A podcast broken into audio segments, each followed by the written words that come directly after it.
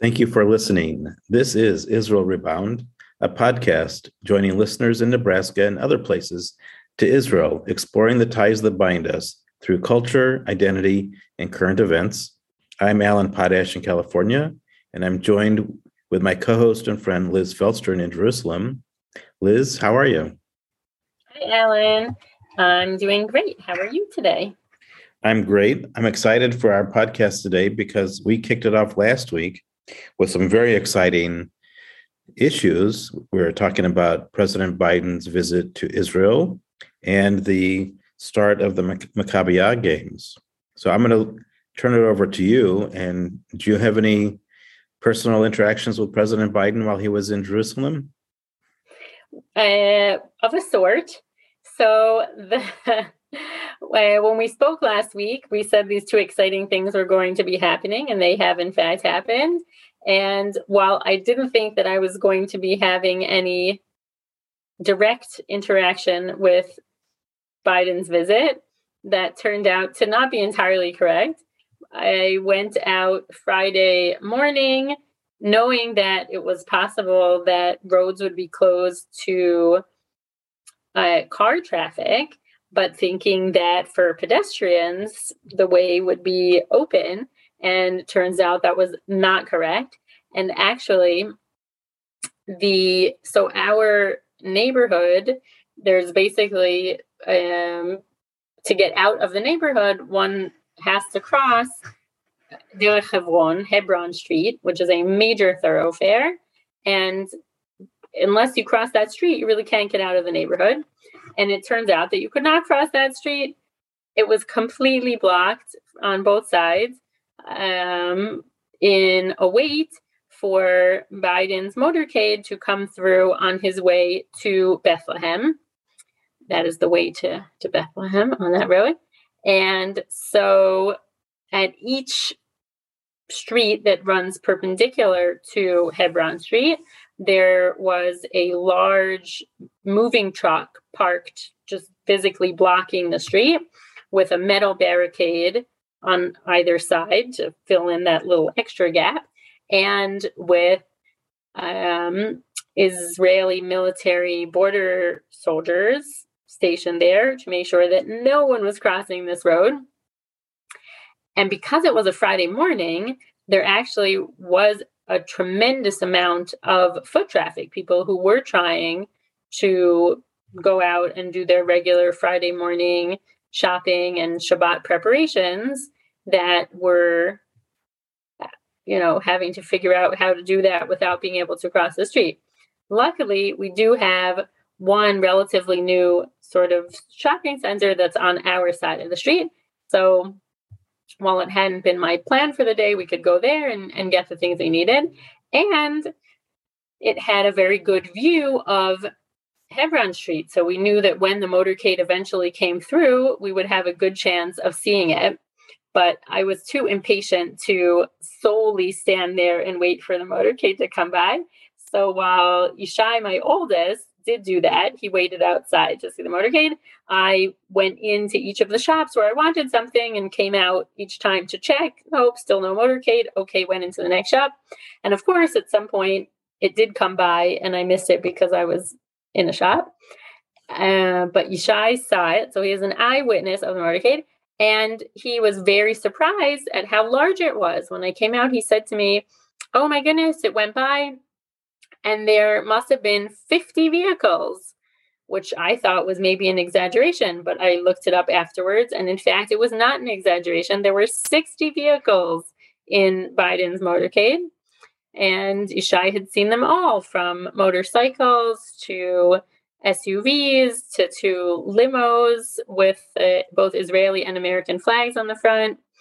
Um, so he saw the whole whirlwind experience of it going by. I just got the not able to do my shopping part of it. So that's that's quite a logistics challenge to have 60 plus vehicles traveling through a major city, uh, blocking off all the streets and making sure that you know for safety and security purposes it's a pretty safe contained area. So, but 60 yeah, but I mean, Jerusalem has a fair amount of experience with it, right? I mean, it is, as you said, that's 100% true. That's a major logistical operation, but it's one that has been done for, you know, every major dignitary visit. So it, it also know which streets are going to be the ones that get closed. Right. I, I thought though that he would have been traveling throughout Israel in his helicopter because you talked last week about all the helicopter practice flights going back and forth over the city. D- did that not happen? Did the helicopters not uh, transport him? We heard quite a few helicopters, but I think that was mostly just for him coming into Jerusalem, maybe from the airport and back. I don't think that they set up major helipad landing places like they did here in Jerusalem, any place else in the country, as far as I know.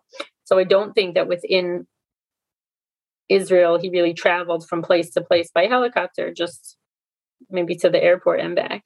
I am. Um, at least that's what it seemed like.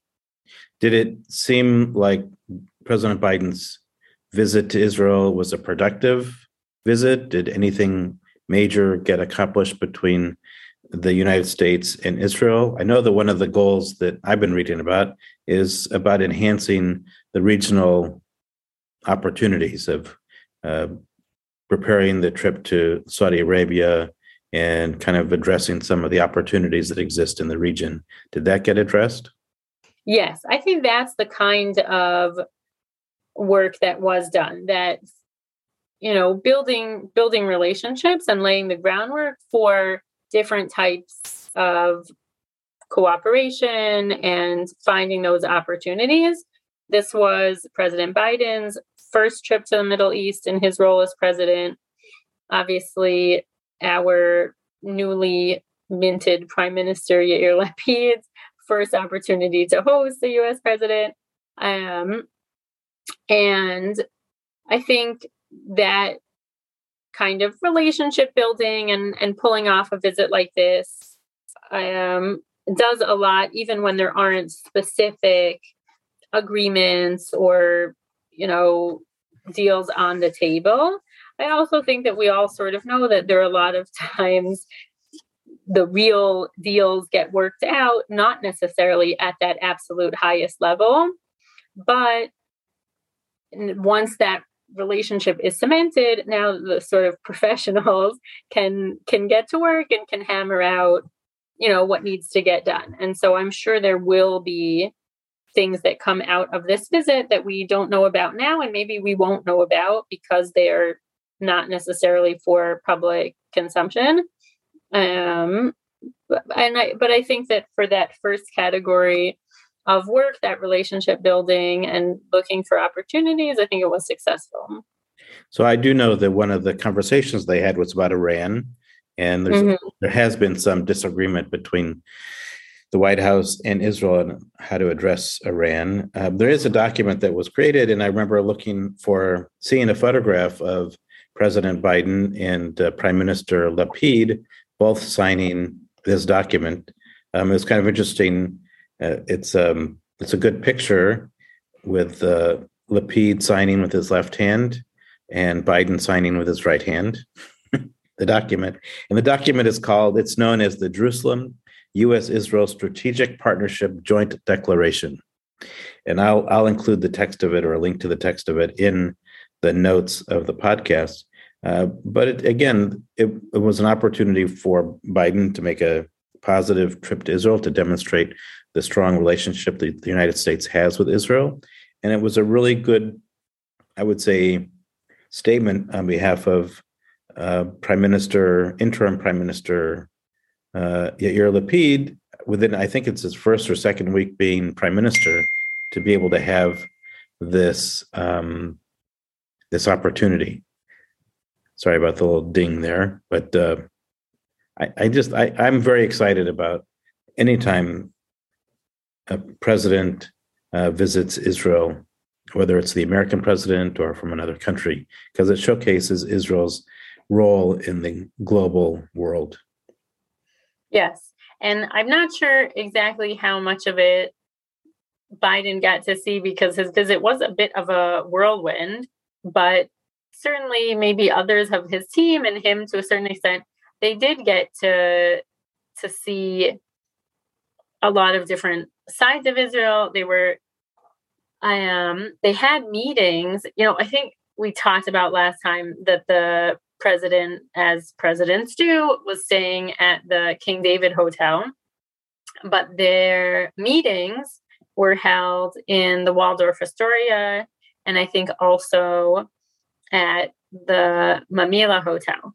So, you know, that gave him an opportunity to see a little bit more of that there are, you know, multiple like really high level uh, hotels and facilities in Jerusalem. I don't know if Biden saw it, but actually the string bridge at the entrance to Jerusalem, Gesher Mitarim, during his visit was lit up specially with the U.S. and Israeli flags. Oh. Um, I hope that he had an opportunity to pass it at some point in the evening when that was up to see it, but others of us saw it. That's cool. That's cool. Yeah. I did also since we're talking about both President Biden's visit to Israel and the Maccabiah games, I did watch the um, opening ceremonies of the Maccabi Maccabiah games, and President Biden was there to um, cheer on the American delegation, which was one of the last to come on, uh, and he was standing with Prime Minister Lapid and um, President Herzog uh, up in the stands and you could see that they were having a pretty jovial conversation and such. I do know that I read an article that there was some um, miscommunication about handshaking and fist pumping. Oh, it went in Saudi Arabia. Yeah, also in Israel, that he was um, he had told people that the the the the team representing the president was that he was not going to shake hands because of COVID, but they would do fist pumping but he did accidentally reach out and shake people's hands, and that became a story in the American papers. Um, but I want to well, go back. It is a hard habit to break, you know. Yeah, again, but COVID is, as we know, COVID is an issue in Israel. It's an issue in the states. It's an issue everywhere, and one mm-hmm. way to one way to minimize the the transfer of the virus is by not shaking hands. Sure. So fist bumping has become the norm, and uh, we'll, we can we can talk about fist bumping all we want in the future. But I want to move on to the Maccabi games. It's it's something that I have shared with you before. It's a very exciting time for um, athletes from around the world to go to Israel and to compete. And I would say probably compete in a in a joyous kind of competitive way. You shared last week that there are over ten thousand athletes coming from around the world uh, and w- while I was watching the opening ceremonies to see these delegations from all over the world, it was very, very uh, inspiring. And uh, when the United States came out, they had to do it in two different shifts because there were so many. It's 1,700 uh, athletes from the United States of all ages, I have to say. And that's the thing that's intriguing mm-hmm. to me mm-hmm. is that, you know, they have, uh, um, they have a section for people over 65 in almost all sports. And of course, the the prime age group of you know the under 18s. So seeing delegations of mixed ages, I thought was very very uh, exciting, and it you know maybe there's an opportunity for others in the future to compete at the 65 and over age group um, in the next Maccabi games. But it was great. It was a great opening ceremony. I thought it was really nice to see all these thousands of uh, people come through the stadium representing their countries. Uh, and uh, at the end, the Israeli delegation, which is the largest, as the home delegation, came in at the end, and very, very exciting. Have you? What What are you seeing on the street or in Israel on the Maccabi games? So a little bit here and there of, you know, meeting, running into people who are here for the games, are competing, or are doing some sort of communications work or organization work for the uh, Maccabiah.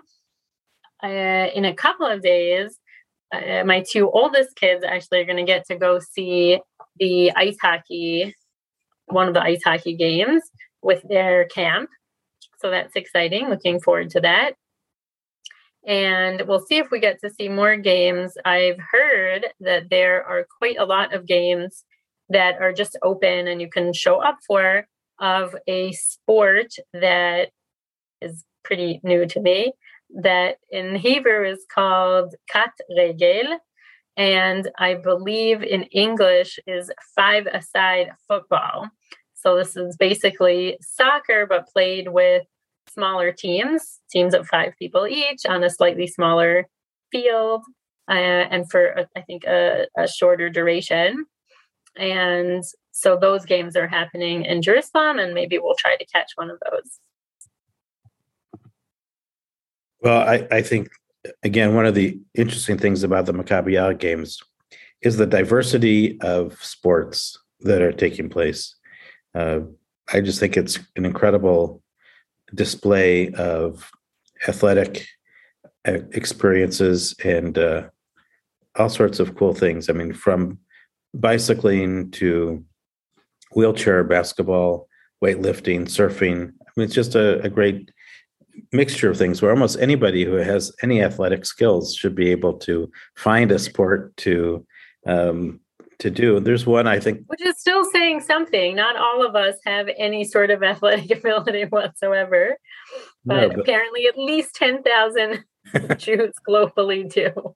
But there's um, you know, there's chess, which is a mm-hmm. different type of athletics.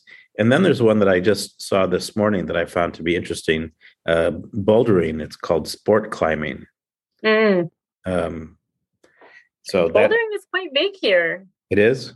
Mm-hmm. Yes, I know of uh, several places, even just in Jerusalem, where one can go to, you know, practice indoor bouldering. But I'm sure people do it, you know, in the real terrain as well but I didn't actually. I didn't know that it was a competitive sport. Actually, I guess.